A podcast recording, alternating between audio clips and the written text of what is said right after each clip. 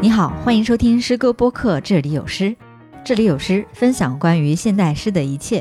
我是主播甜菜。这期节目是他们与诗系列读诗会的第二期，我们来读美国诗人路易斯·格利克。先简单介绍下这位女诗人。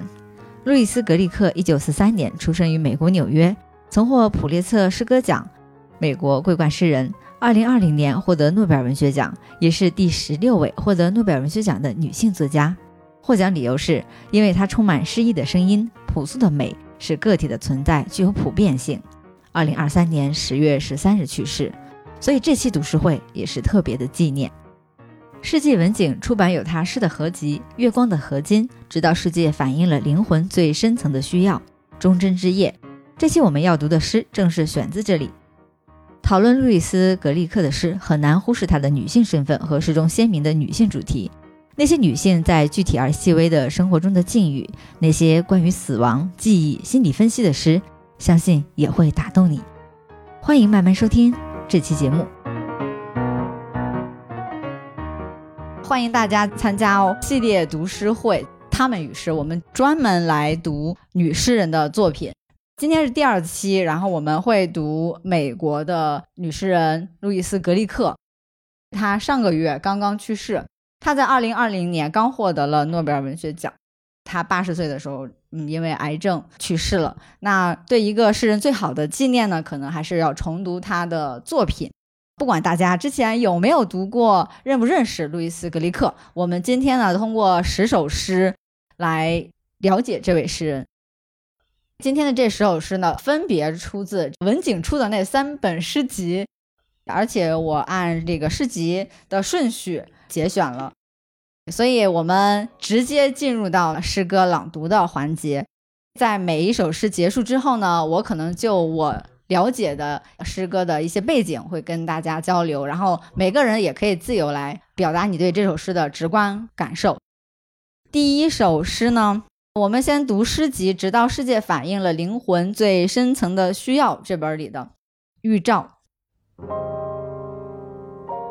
预兆，路易斯·格里克，刘向阳译。我骑马与你相会，梦，像生命之物在我四周聚集，而月亮在我右边跟着我燃烧。我骑马回来，一切都已改变。我恋爱的灵魂悲伤不已，而月亮在我左边无望地跟着我。我们诗人放任自己，沉迷于这些无休止的印象，在沉默中虚构着只是事件的预兆，直到世界反映了灵魂最深层的需要。我的一个关键词可能是绝望。我恋爱的灵魂悲伤不已，这一段都挺戳我的。你看，月亮，月亮是一个在诗歌里面经常出现的那种意象嘛。但是每个诗人他用这种意象，他的场景情绪会是不同的。你看，你在这里你捕捉到了悲伤。其实我是特别想知道他写这首诗的一个状态。哇塞，那只能问他个人了。其实一首诗，它交到我们读者这里的时候，它就已经不单单属于诗人本身了。所以，为什么我在读书会之前的时候，没有就特别来八卦一下路易斯·格里克他到底是谁？对他有啥学历背景？他的婚恋状态是什么？他获的奖又是什么？为什么不讲这些？因为目前来说，跟这些东西没有特别的关系，只是说我们。等到具体诗的时候呢，路易斯·格里克是一个挺特殊的，因为他的很多的诗呢，它有自传性的特点，它有很多私人化的一些情感的经验在里面有投射。那这首诗其实你可以把你现在此刻的一个心情，就是可以投射到里面，那就是属于你对这首诗的理解。就是我们拿到这首诗的时候，可能会更关心我们个体的这个生命经验跟这首诗有没有一些。关联撕扯，如果你完全无法触动，完全有隔阂的，那可能我们需要看下一首诗，放过这首诗也没有关系。还有一个小小的点想给大家补充一下，虽然这个诗集的名字叫《直到世界反映了灵魂最深层的需要》，它确实是来自于《预兆》这个里面的诗句，但事实上，格里克他在美国出版的那个诗集的名字，那没有这个，这属于国内的这个出版人，包括月光的合金，它其实是格力克几个诗集的合集，所以。直到世界反映了灵魂最深层的需要。我选第一首诗，其实目的也就是想点出，就是我们中文翻译里面标题党了一把。这个名字确实还挺好卖的，就是 感觉有点神秘色彩。然后格力克确实也会也会有一点神秘感。这首诗就全当热身了。我恋爱的灵魂悲伤不已。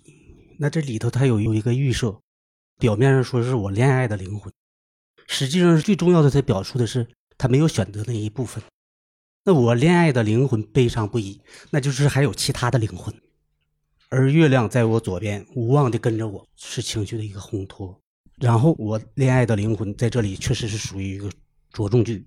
紧接着下边，也就是这个诗的重点，也就是刚才您说的这个，他之所以把它作为主题，那因为他把它上升到理性的层面上了，也就不是感性的东西了。在沉默中，虚构者只是事件的预兆。诗人在虚构，用感性、用语言、用文字在虚构事件的预兆，而不是事件本身。最后一句精华，直到世界反映了灵魂最深层的需要，那它是特别特别理性。这句诗之所以作为一个诗集的主题，它确实也是写的特别好。那我们第一首诗就先到这里哈。第二首诗真的是我的私心偏爱。因为我每次散步的时候，我都会想起格力克的深夜散步，跟女性、跟衰老有关系的一首诗。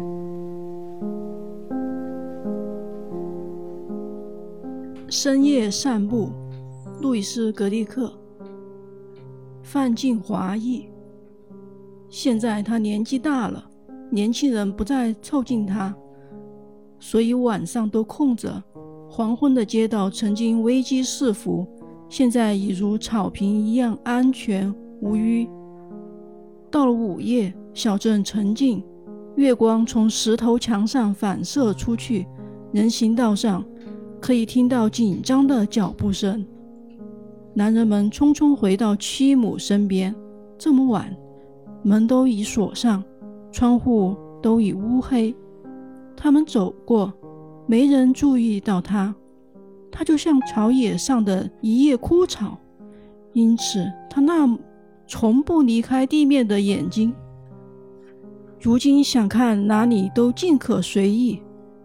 厌倦了街道，所以就在天气好的时候，到小镇尽头之外的田野上散步。夏日里，他有时远走到河边。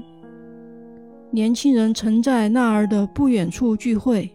但如今少雨，小河变浅，河岸也被人遗弃。过去总有人来野餐，男生女生最终双双离去。过不久，他们钻进树林，里面总是黄昏。树林这会儿空无一人，赤裸的身体都已找到别的地方躲藏。小河中的水。只够夜空将它变幻的图案投影到灰岩上。月亮明媚，众多石头中的一块起风了，河岸边的小树随之摇晃。细看一个身体，就会看见一部历史。一旦那身体不再可见，他要讲述的故事也随之消失。像这样的夜晚，他会一直走到那座桥，然后折回，一一切都还残留着夏日的味道。他的身体又开始像他年轻时所拥有的身体，在薄薄的夏裙下闪光。画面感挺强的，就像放一部电影。有一个特别知名的导演张律。他最近不是也有什么《白塔之光》，然后前面还有在韩国拍了很多的电影，都是讲有一些啊男女在街上游荡，就是夜晚游荡的一这么个角色。然后你看它里面其实写的都完全不艰深，但是这里面我非常喜欢的是后面的那两段。关于身体的衰老啊、消亡，以及跟年轻时候的回忆的那种闪回。这个夜晚非常的有韵味，并没有为这个年纪大的女人而感到惋惜。我是有很有感触了哈，我人近四十，终于有了这种中年人的这个体 体感，能够感觉到，比如说身体的变化，还有就是那些。更小一点的年轻人跟他们的一一些小小的隔膜啊，等等等等的，所以这些东西是是有一定敏感度之后呢，读这首诗的时候就特别能够打动我。对，这就是他写的自己的日记一样的，就是很私人、很浅，就很直观的表达的。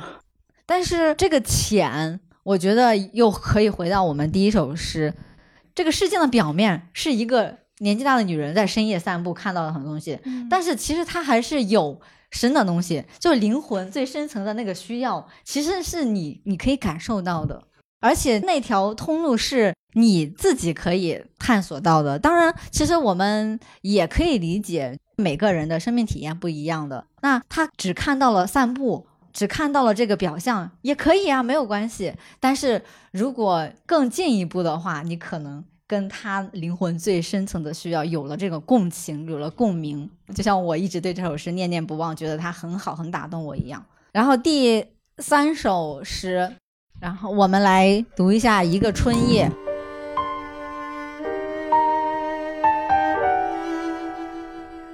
一个春夜，路易斯·格利克。他们告诉他，他是从妈妈的一个洞里出来的。可这实在令人无法相信。这东西这么精巧，怎么会出自那么肥硕的东西？他妈妈赤裸时，就像一头猪。他更愿意相信，孩子们告诉他这话，是笑话他无知。他们以为，什么话都可以对他说，因为他并非来自人人都懂这些事的国度。他希望这话题说完就算，再不提起，他想着就难受。妈妈身体里竟然有一块空着，还不时地露出一个人。起初遮遮掩掩，然后丢到这个世界，一直对他们下药，激发他们的情感，犹如他对床的情谊。这孤独感，这宁静，感觉自己与众不同。也许他妈妈仍然怀着这些情感，这就可以解释妈妈为何看不出他俩之间有那么大的不同。因为在某个点上，他们的确是同一个人。他在镜中看到自己的脸，小小的鼻子陷在肉里，同时也听到孩子们的笑声。他们告诉他，那不是从脸上开始的，笨蛋。而是从身体里开始的。夜晚上床时，他尽量拉高被子，拉到脖子。他已认出这东西，这个自我，开始珍惜它。而现在，它将被裹在肉里丢掉。他感到他妈妈就是这样对他，有意让这事发生，因为无论他要动心思做什么，身体总是拒绝。身体的自满与决绝，令他的心思无法显示，没人能够看到。他轻手轻脚地将床单移开，那下面有他的身体，依然漂亮，犹如初生，没有任何印记。在他看来，身体依然等同于他的心思，那么一致，似乎透明，几乎如此。而他又一次。爱上了自己的身体，发誓要保护它。标题挺有意思的，这里面的那个叙事的主线，那个她是一个小女孩儿，就是我们小时候都会好奇我来自哪里，们是如何出生的。我觉得他那个认出的那个东西，那个自我。在这个地方就开始打动我了，尤其是联想到童年非常非常小的时候，当我们开始思考我是谁，我来自哪里，开始确认自我的时候，所谓的我终于立起来了。尤其是爱上自己的身体，发誓要保护它。这首诗也非常非常的动人，尤其是可以带入我们小女孩时期的非常真实的一些个人的经验。对于女性来说，那个认识自我的过程，它是更坎坷和曲折的。她可能要花更多的时间，然后遇到更多的人和事，然后和更多的人事物碰撞，然后她才遇见这个自我。然后遇见这个自我之后，她可能要面对更多的困境和难题，然后去保护这个自我，或者说让这个自我在这个社会成型。感觉他他是在去替所有女生说话。还有一种感受呢，就是我在这里面看到了母女之间。其实从小的时候我就觉得母女之间的感情非常拧巴。你看它里面，妈妈赤裸时就像一头猪，像这些用词是对母亲这样一个女性的一种贬低。后面呢，他也看到，哎，镜中这个脸跟妈妈那个脸，它的相似，他们是不是一个人？这个思考就已经开始到了那个 深层需要那个那个阶段，他终于开始思考我和我的母亲到底相同和不同在哪里。到了最后，他爱上了自己的身体，因为这个身体是来自那里。从前面你会觉得啊，一个小女孩在咒骂自己的母亲的时候，这孩子咋这么不懂事儿呢？到后面他自己在这探索，哦，我我要重新看待我自己。通过身体来重新认知自我。格力克他很多的诗，尤其涉及到这个女性题材，比如说里面有这个她的时候，它可以是很多的角色，它可以是虚构的。但是这么多虚构的这些她，小女孩的她，上了年纪的她，恋爱悲伤不已的那个她，你总会能够带出你自己，会跟我们身上的那个东西产生共情。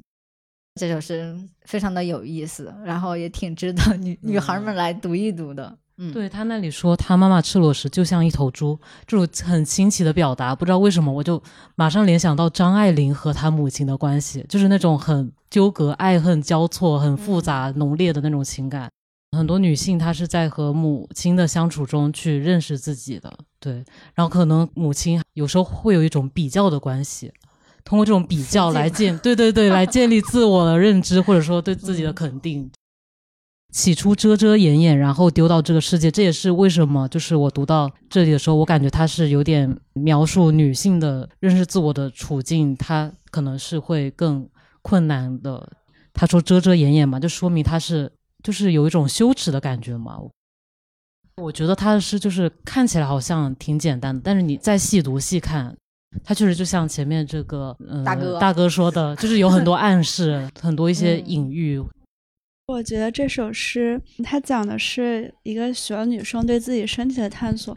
很不同的是，其实，在平常，我觉得大部分的女生对自己身体的探索是在一个恋爱关系中，而她是由她的母亲开始。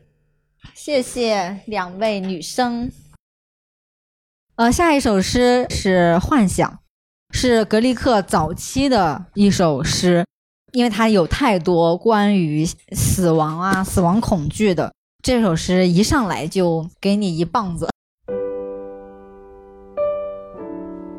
幻想，路易斯·格里克，柳向阳译。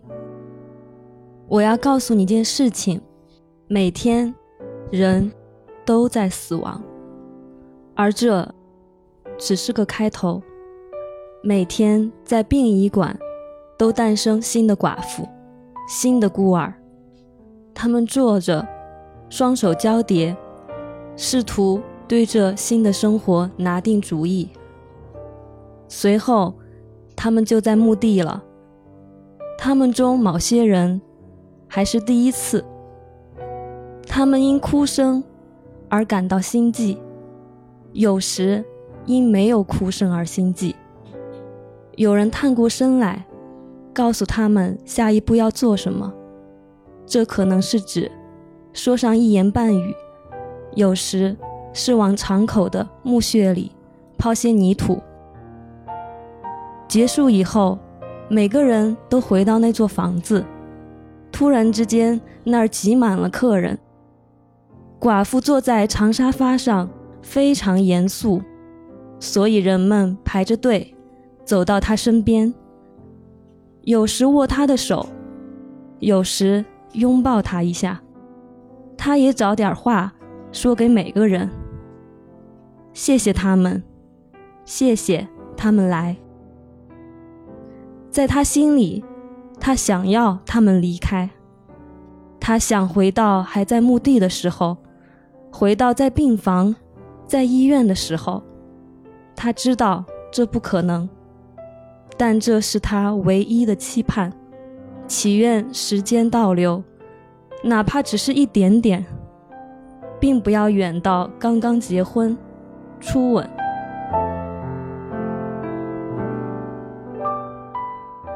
这个对我的触动是比较大的。就从刚开头，其实那一段话像是一段话，甚至不像一首诗，但是它的那个节奏跟断句，我觉得比较有意思。感觉他写了一个事实，然后这个事实是一个你。不能去争论，然后就让人其实是有点无可奈何的一个事实，就是人都在死亡。然后他说的这个死亡当中，又是有寡妇有孤儿，其实都是指向女性。寡妇是女性，然后孤儿是一般都是说没有妈妈的是孤儿。所以我的感受就是，为什么说他会有女性主义的这个倾向？其实我感觉这首诗它其实是有为女性说一些话。然后后面是。他们某些人还是第一次因哭声而感到心悸，有时因没有哭声而心悸，感觉这个还挺妙的。两者之间就都会有让人难受的点。在下面呢就更妙，这可能是指说上一言半语，有时是往敞口的墓穴里抛些泥土。然后包括下一段也是挤满了客人，然后过来拥抱他。其实他的那个感受是这样的：这个人是非常难过的一个状态，但是实际上来的人其实没有真的关心他。大家的那种喋喋不休、只言片语，其实并不能安慰他。他这个时候的感受就是只想让大家都离开。所以到了最后一段的时候，他到了一个只有自己的一种状态里，然后他的那种感受就是好想回到以前。他爱的人还没有去世的时候，在医院的时候，而且他还不敢远到回到刚刚结婚初吻，可能他觉得那个时候的快乐和现在的悲伤来比太大了。然后他想回到一个跟他相处的那种时刻，但是又不想让这种快乐跟现在的这种悲伤形成一种特别大的对比。这首诗特别细节和动人的那种感情。其实我觉得就在最后，倒不是说开头那一下哈，就觉得这京剧好值得抄再抄一遍。最后是他想回到的是哪个时刻？病房在医院的时候，虽然他知道不可能，反正他不会希望说啊，回到那个刚结婚初吻是两个人可能是最最甜蜜、最幸福的那个那个时刻。最后这段心理的这种写法，我觉得是格里克特别特别打动我的。我觉得京剧可能大家都能写出来，金牌文案，对的，他哪怕不是诗人，他也可以写出类似于像那样的话。但是对女性那种细腻敏感的心思的那种写法，我觉得格里克他是有这种洞察力的。我就感觉是一种非常朴素的，然后大家是可以去感同身受。虽然就是每一个人的感受都会是不同的，但是他让我们短暂的进入到了他那个情景里，我就觉得非常厉害。第一本诗集里的诗，我就先选了这些。接下来的选诗呢，是来自诗集《月光的合金》。野鸢尾，路易斯·格里克，柳向阳译。在我苦难的尽头有一扇门，听我说完，那被你称为死亡的我还记得。头顶上喧闹，松树的枝杈晃动不定，然后空无。微弱的阳光在干燥的地面上摇曳。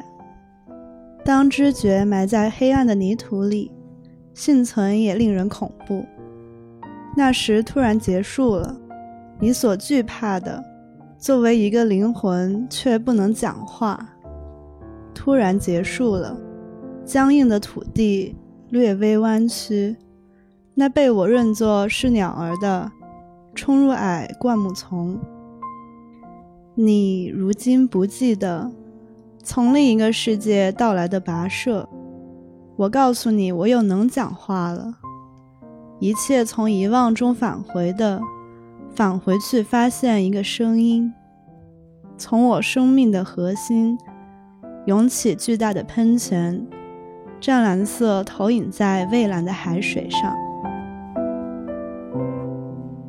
这又是一首写写死亡的诗，你有感觉跟呃前面几首涉及死亡的有有什么不同或者是相似吗？我觉得这首就真的是直观的感受到死亡的凄凉，就是“死”这个字 就可以深切的感受到。上一首诗这个“死”可能它更加的偏向于死后的他的感受、他的反思。这个就是完完全全的死了。你看，只是读了这么几首诗，其实涉及到死亡，然后包括身体啊、衰老啊这种东西的，已经已经挺多了。其实也不是说我刻意去选了这些，是因为格里克他很多的诗，或者说他的一部诗集里面，他也不是说完全是独立存在的，它是有一个整体性的，就是这首诗和另外一些诗，相当于就是树林里面的。好朋友们，他们是有一个呼应的关系的。我们越往后面，然后仍然还是离不开谈死啊，谈死亡的恐惧啊等等。你你会觉得这个这个诗人这是咋了？他怎么这么执迷于写死亡呢？虽然说像是时间啊、死亡啊、存在啊，这些都是诗人们经常会去表现的一些主题，但是。他这种痴迷程度是从小就开始的，而且呢，他在高中的时候吧，十几岁，然后他就患了一个神经性厌食症，有抑郁啊，然后有失眠啊，就是现在很多年轻朋友可能也存在的一些问题。反正就他那个时候就得病了，然后就导致他只是高中毕业，他没有去上一个全日制的大学。后来他受的这个高等教育。呃，就属于是上一些那个创作班啊，或者是什么呃研讨班啊、通识教育课啊，这样子去去学习的。其实他从一个青少年的时候，他就已经有濒临死亡的一些状态，但是他那个时候呢，他主动求助了，他求助了那个心理咨询。那接下来有那么一两首诗，其实是跟心理分析有关的。这也是其实跟我们现在人你会感觉特别近的一点，就是现代人的很多的这种心理的问题，比如说我们的自我的怀疑、自我的攻击等等。哎，他甚至还把心理咨询的一个过程写进了诗里。那首诗有也是有点长，没选进来。一会儿我们可以从后面两首诗里面去感受一下心理分析怎么写进了诗里。并且呢，诗歌的写作对他来说也算是一种疗愈吧。他把心理分析写进诗，然后又通过写诗呢来疗愈了自我。他为啥活到八十岁？这要是他同龄年代的那些自白派的那些女诗人，大家可能听说过西尔维亚·图拉斯，那个也是以私人化写作著著称的。那他也是有精神类的疾病，但是他就非常年轻，三十出头就自杀了。但是呢，格力克，我觉得他这人挺挺有意思的是，从小到那什么，他也是受这个死亡的困扰和和甚至吸引吧。但是呢，他没有走向那条路，他通过诗歌反而疗愈了自己，然后把那些对死亡的感受啊，都写到了呃诗里面。我觉得对我们现在的朋友们来说是是挺好的一一种借鉴。我们来看一下后面的两首诗吧，《乳酪和无常的世界》。后面的两首诗都是跟自我有关系的。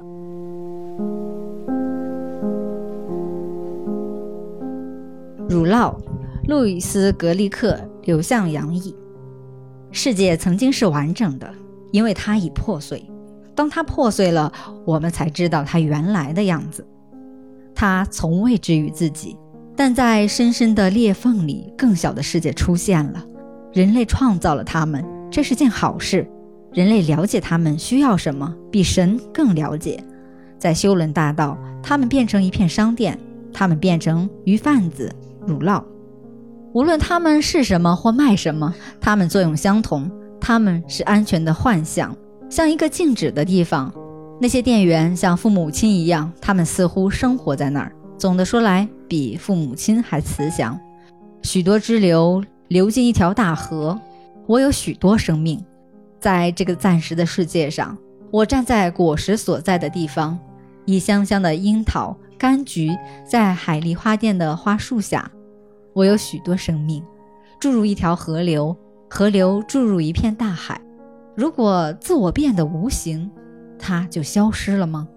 我成长，我活着，并不完全孤独，孤独，但不完全。陌生人在我周围涌动，这即是大海之所事。我们在隐秘中存在。此前我有过许多次生命，一簇花朵各有花茎，它们成为一件事物，被一条丝带从中间扎起，丝带显现在手的下面，手的上面是枝条舒展的未来，花茎止于花朵，还有紧握的拳头，那应是当下的自我。这里面提到的那个海丽花店，就有点像咱们玉林某一些店铺哈，啥都卖。然后这里面呢，也有卖鲜花、乳酪、卖鱼的，这三者构成了一个完整的小世界。我特别喜欢后半趴，我有许多生命，就是有一种万物有灵，然后我的每一个灵魂碎片都能在其他生物那里 找到一样。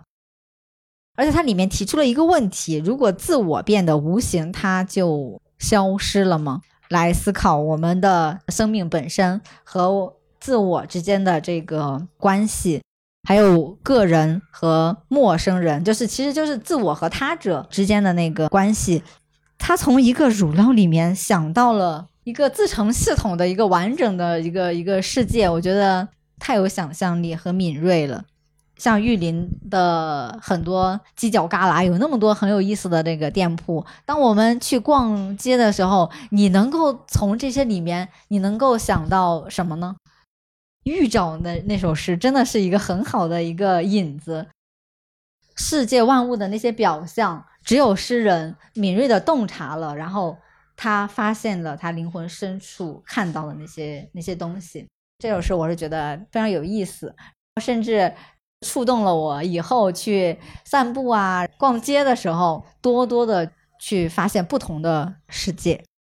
这首诗的最后一段，作为女生的话，有一种特殊的感触，就就是最后一段，她用花朵、花茎、丝带、枝条舒展的未来等等词语，我们就是很柔美，但是最关键是还有紧握的拳头。我们可能也是当代女生的一个。很契合的那种共鸣。我发现了，你对那个现在独立女性的一些部分都非常的敏感，所以你能在这些诗里面就特别的，就是发现它能呼应这些女性一体的东西。然后有一个特别有意思的是呢，就路易斯·格利克，他不是一个女性主义者，他在很多的呃访谈里面也强调，就他厌恶女性主义，包括他其实还是犹太裔的，他厌恶这些呃种族的、性别的，就是甚至宗教的这些的这些标签，他也不太认同一定要去强调作为女人的写作这件事情，因为他是把人就看人这件事情是。高于那个性别，就单纯的讲女性主义的。但是我们也发现，就他的这些人们的关怀，他对比如说我们女性的一些自我觉知的一些东西，在他的诗歌里面是非常自然的流露，因为他本身。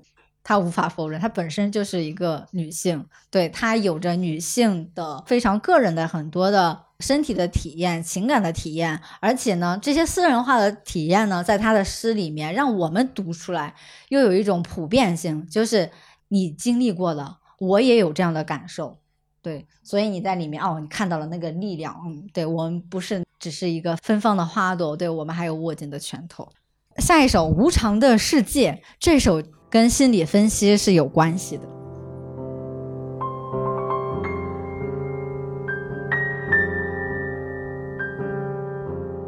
无常的世界，路易斯·格利克，柳向洋译。你被治愈了吗？或者你只是认为自己被治愈了。我曾告诉自己，从一无所有之中，没有什么能被拿去。但你还能爱任何人吗？当我感到安全，我就能爱。但你会触摸任何人吗？我曾告诉自己，如果我一无所有，这世界就不能触摸我。在浴盆里，我检查自己的身体。我们被期待这样做。和你的脸吗？镜中的你的脸。我曾充满警惕。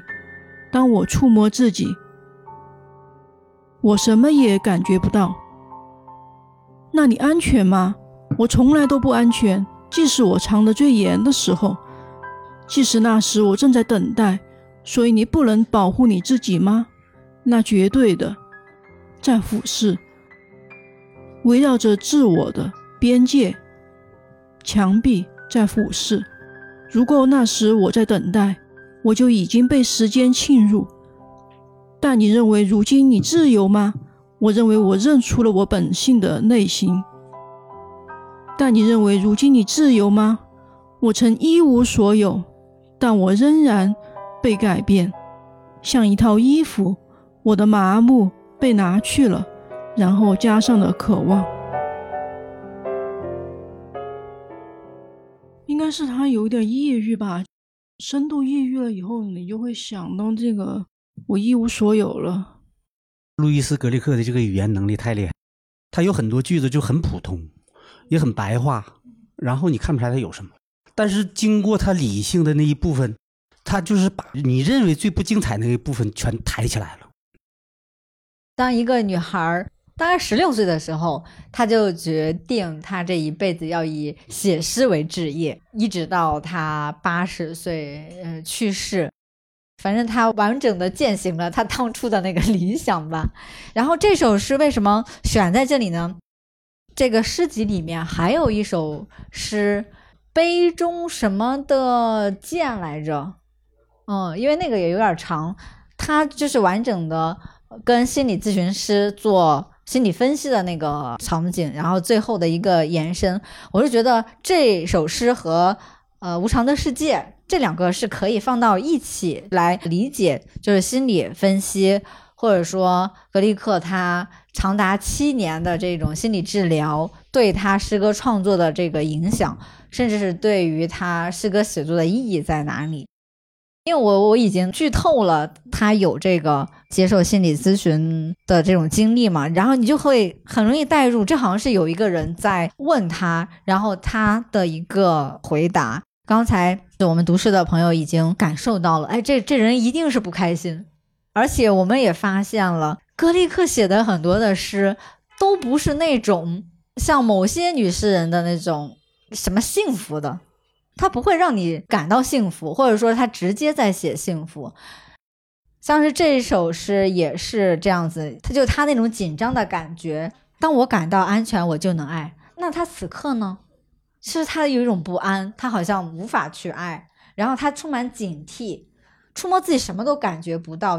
如果大家有 emo 的时刻的话，哈，可能也会比较能够代入和理解。哎，其实我有一种设想，哈。因为格里克是自己通过治疗，还有就是写作，走出了他的心理疾病吧。那如果现在，比如说有一些有 emo 啊，或者说是有抑郁症，或者是倾向的这些朋友，然后他们再去看格里克写死亡啊，写这些无常啊，写他经过那个接受心心理分析的这些诗，我不知道他们会是一个什么样的感觉，是感同身受，还是说？会加深他的那种不安。其实格里克的死亡啊，他不完全指的是死亡，甚至他就是说，他为什么说他是一个起点，是一个开始？那路易斯·格里克他是学过概念思维的，他也学过哲学的，他是有概念思维的。那也是从诗里你也能读得到，他诗就是他的一种内在的一种表达嘛。那这种理性的东西，那当然是治愈的，因为他是知识性的了解这个世界。哎，您刚刚说就是抑郁症的人看到这个他的诗会觉得感受到一种治愈，还是会加重？我的感觉是治愈，因为一方面是好像在这个世界上找到另外一个人，跟自己有同样的感受，这本身就是让自己没有那么孤单了，是一种支持。另外一方面，其实他的诗歌当中。有一种他了悟了很多东西，看透了很多东西，但是他仍然还是抱有期待的对这个世界。就像最后一句话，就是我曾一无所有，而我仍然被改变，像一套衣服，我的麻木被拿去了，然后加上了渴望。其实他的诗里面，他有这种现实的东西在，但是在这个现实背后，他其实有他的悲天悯人的那种情怀，而且是对这个世界是有。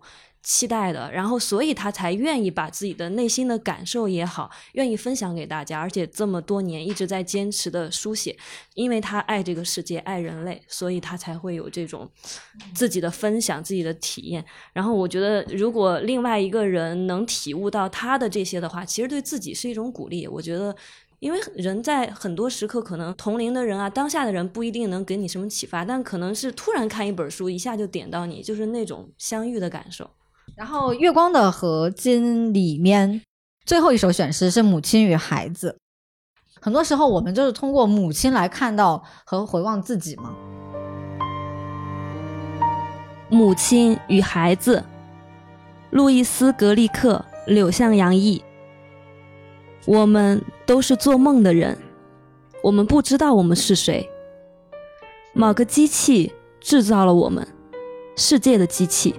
日益变小的家庭，然后回到这个世界，因轻柔的踏打而完美。我们做梦，我们记不起来。家庭的机器，深色软毛，母亲身体的森林，母亲的机器，它内部的白色城市，而那以前。大地和水，石头间的苔藓，几片树叶和草，而以前巨大黑暗中的细胞，而那以前被遮掩的世界，这就是为什么你被生下，让我缄默。母亲和父亲的细胞，轮到了你，成为关键。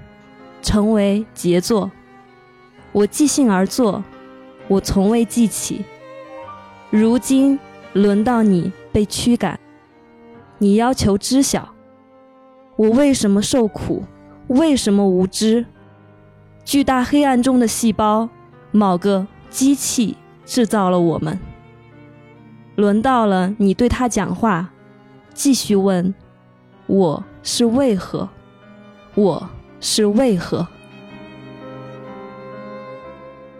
像是母亲呃身体的森林啊，像这种不是第一次见了。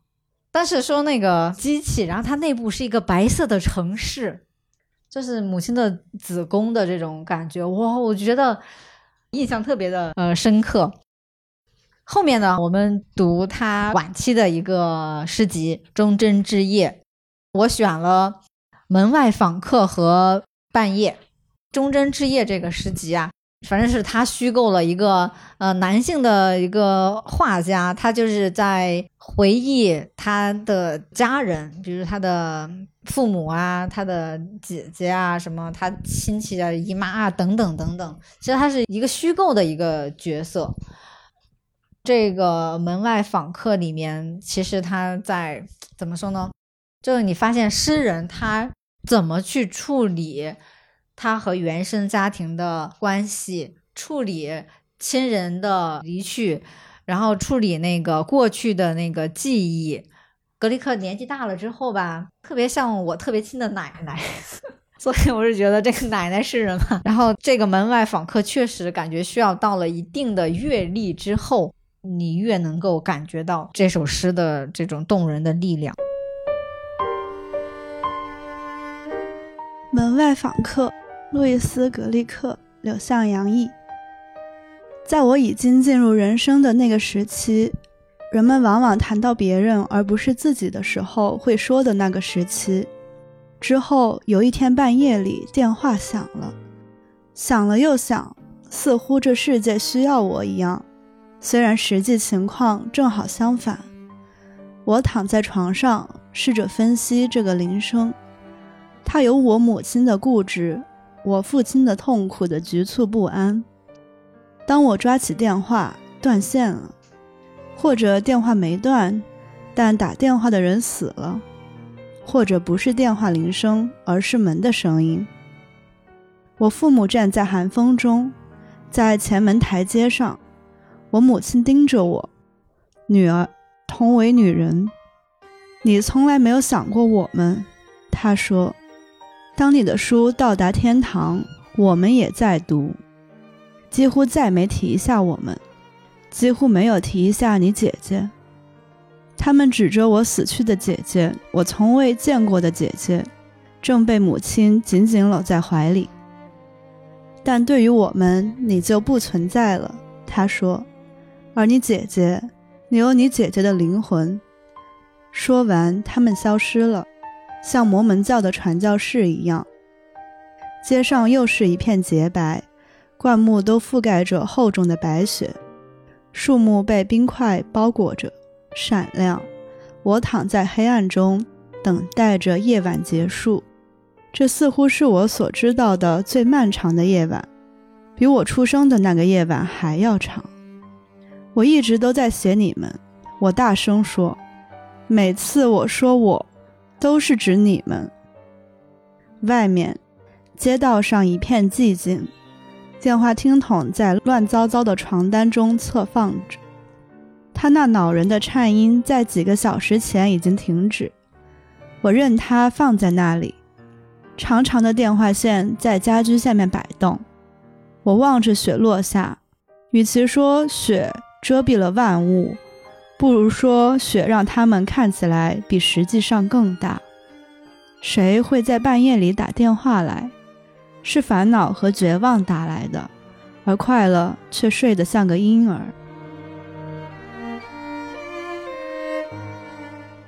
我看这首诗的时候，我真心觉得格里克如果不写诗的话，他可以去写小说。是，是吧？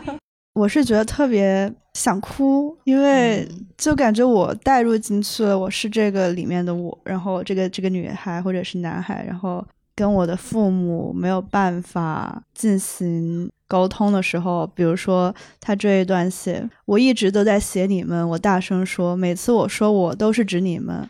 啊，就是一些和父母之间的这个爱的传递被某些东西制止了，被迫中断。然后，其实我是爱他们，他们也是爱我，就像这个电话一样，这个电话听筒在乱糟糟的床单中侧侧放着，有一种无奈，有一种寂静、烦恼和绝望。门外的访客是他死去的那个父母，也是一个他。想象或者是虚构的一个场景，而且呢，他甚至带入了他母亲的呃身份来质问自己女儿啊，同为女人，你从来没有想过我们。第三部分的时候，他自己在辩解，我一直在写你们啊，每次我说我都是指你们，这个地方是特别击中我的。这个地方呢，我们就可以想象。就是生前这个我和父母，甚至是他那个死去的姐姐之间是什么样的一种关系？是否这个沟通，就像你说的，我们真的有彼此理解到了吗？是不是存在很多的这种误解、遗憾？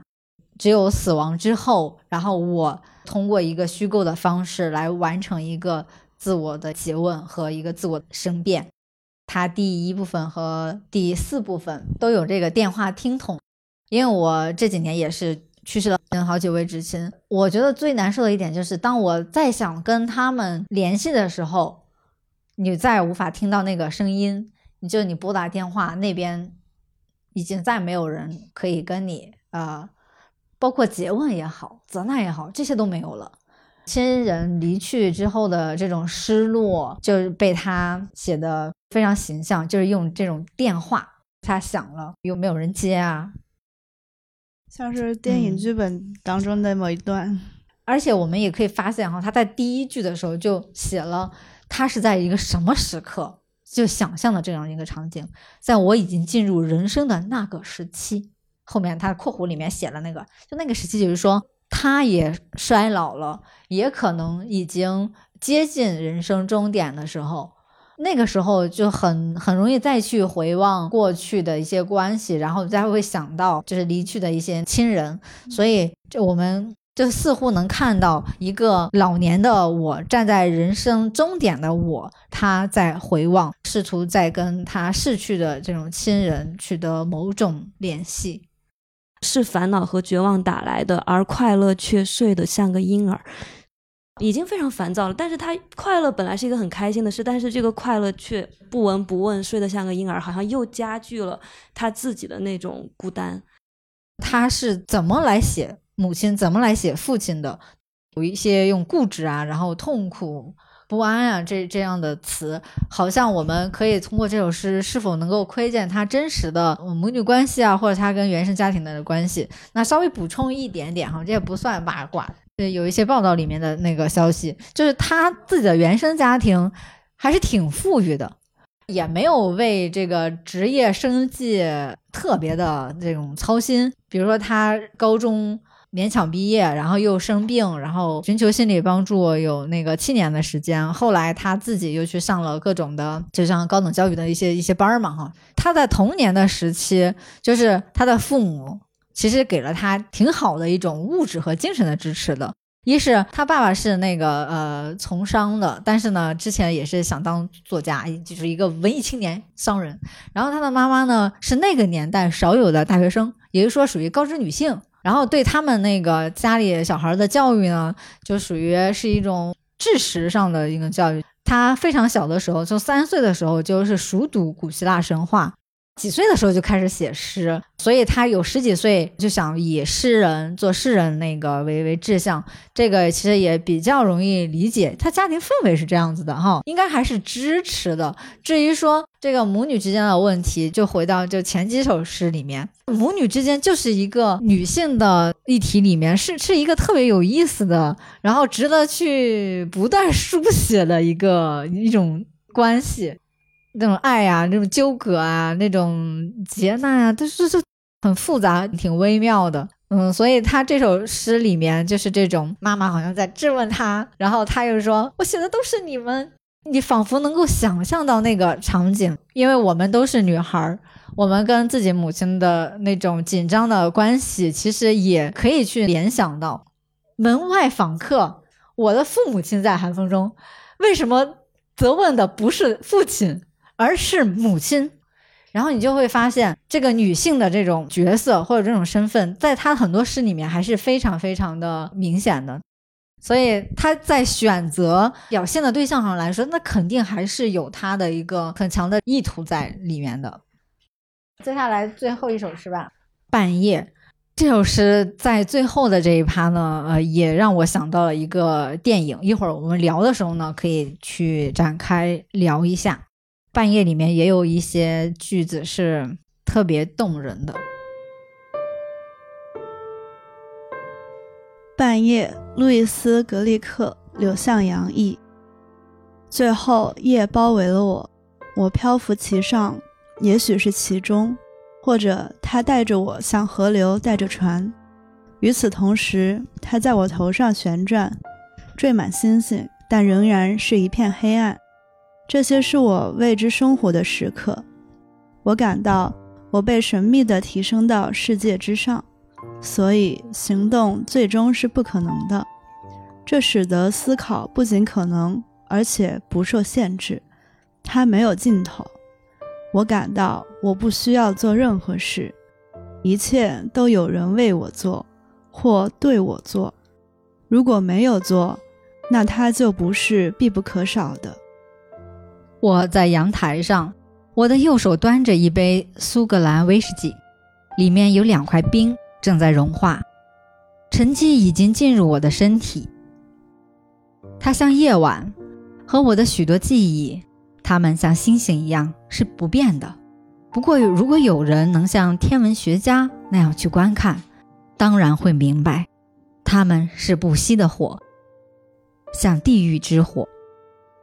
我把杯子放在铁栏杆上，下面河水闪闪发光。像我说过的，一切都在闪闪发光。星星、桥上的灯、被照亮的重要建筑，他们似乎在河边停了下来，然后又继续被自然打断的人的作品。我不时看到傍晚的游船，因为夜里温暖，游船仍满载乘客。这是我童年时一次伟大的远足。在河边一场盛大茶会中达到高潮的短途火车旅行，然后是我姨妈所说的我们的漫步，然后是在黑暗水面上来来回巡航的游船本身。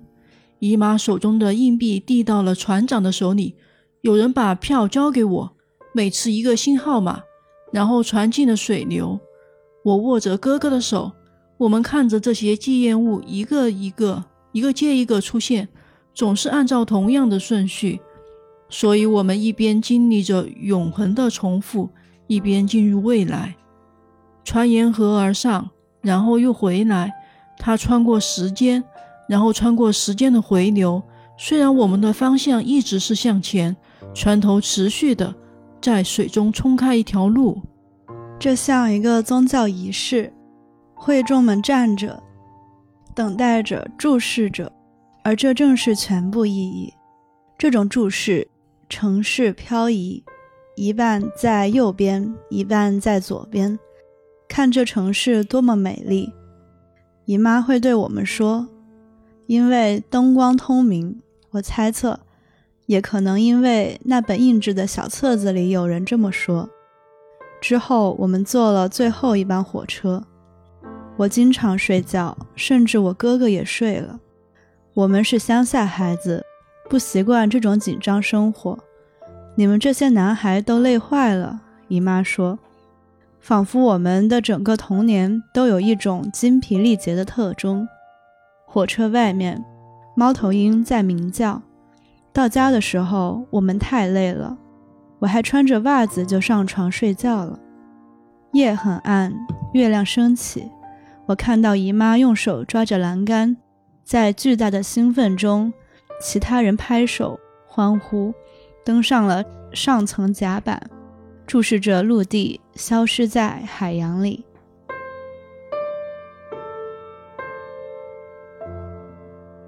有没有联想到一部电影？就去年有一部特别好的电影，叫《晒后假日》，讲一个。长大之后的导演，他去回忆自己十几岁的时候，跟他的就离婚之后的那个父亲在土耳其度假的一段记忆。那里面是很多碎片式的一些记忆，甚至有一些是那种 DV 影像的那种画面，就是流动着挺微妙的一些感情。尤其是成人之后，再通过影像去回忆，那个电影是非常好看。这个诗的后半部分，他其实就在回忆他童年时的那个远足，他跟他的姨妈，还有就是他的那个哥哥啊，在那个船上发生的那些事情，就是他的画面都不是特别完整的，像是这种意识的流动，就是我们现在如果在回忆我们的童年，比如说。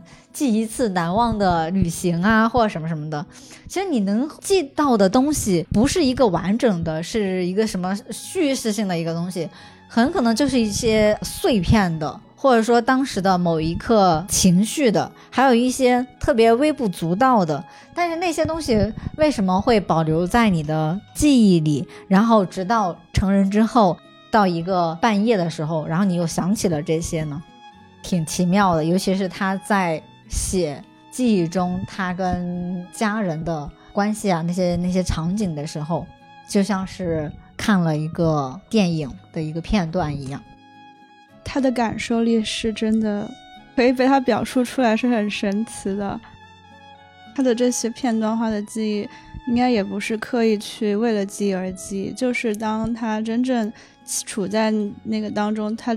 可能觉得自己作为一个动物，或者作为就仅仅是一个生物，在这个星球上去感受这一切的时候，这些画面就会印下来。这首诗里有几句是值得去抄写的哈。沉寂已经进入我的身体，它像夜晚和我的许多记忆，它们像星星一样是不变的。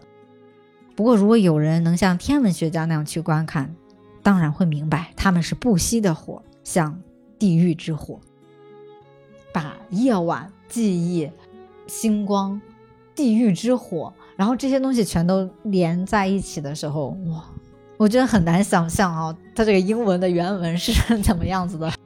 光这个翻译已经让我觉得它语言的锻造的能力很强了。在电子版里面还加了一首十月，那首真的太长了。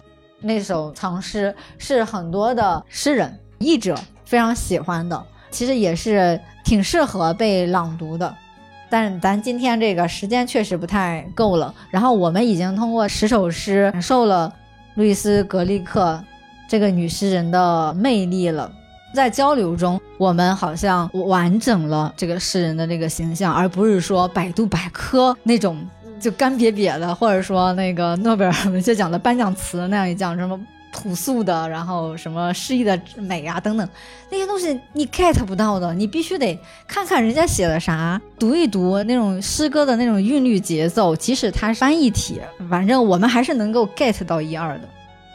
非常感谢大家这个小雪的节气来读了路易斯·格利克的诗，尽管他不是直接写幸福的，但是还是祝愿大家在诗歌里面有疗愈、有力量，然后获得幸福。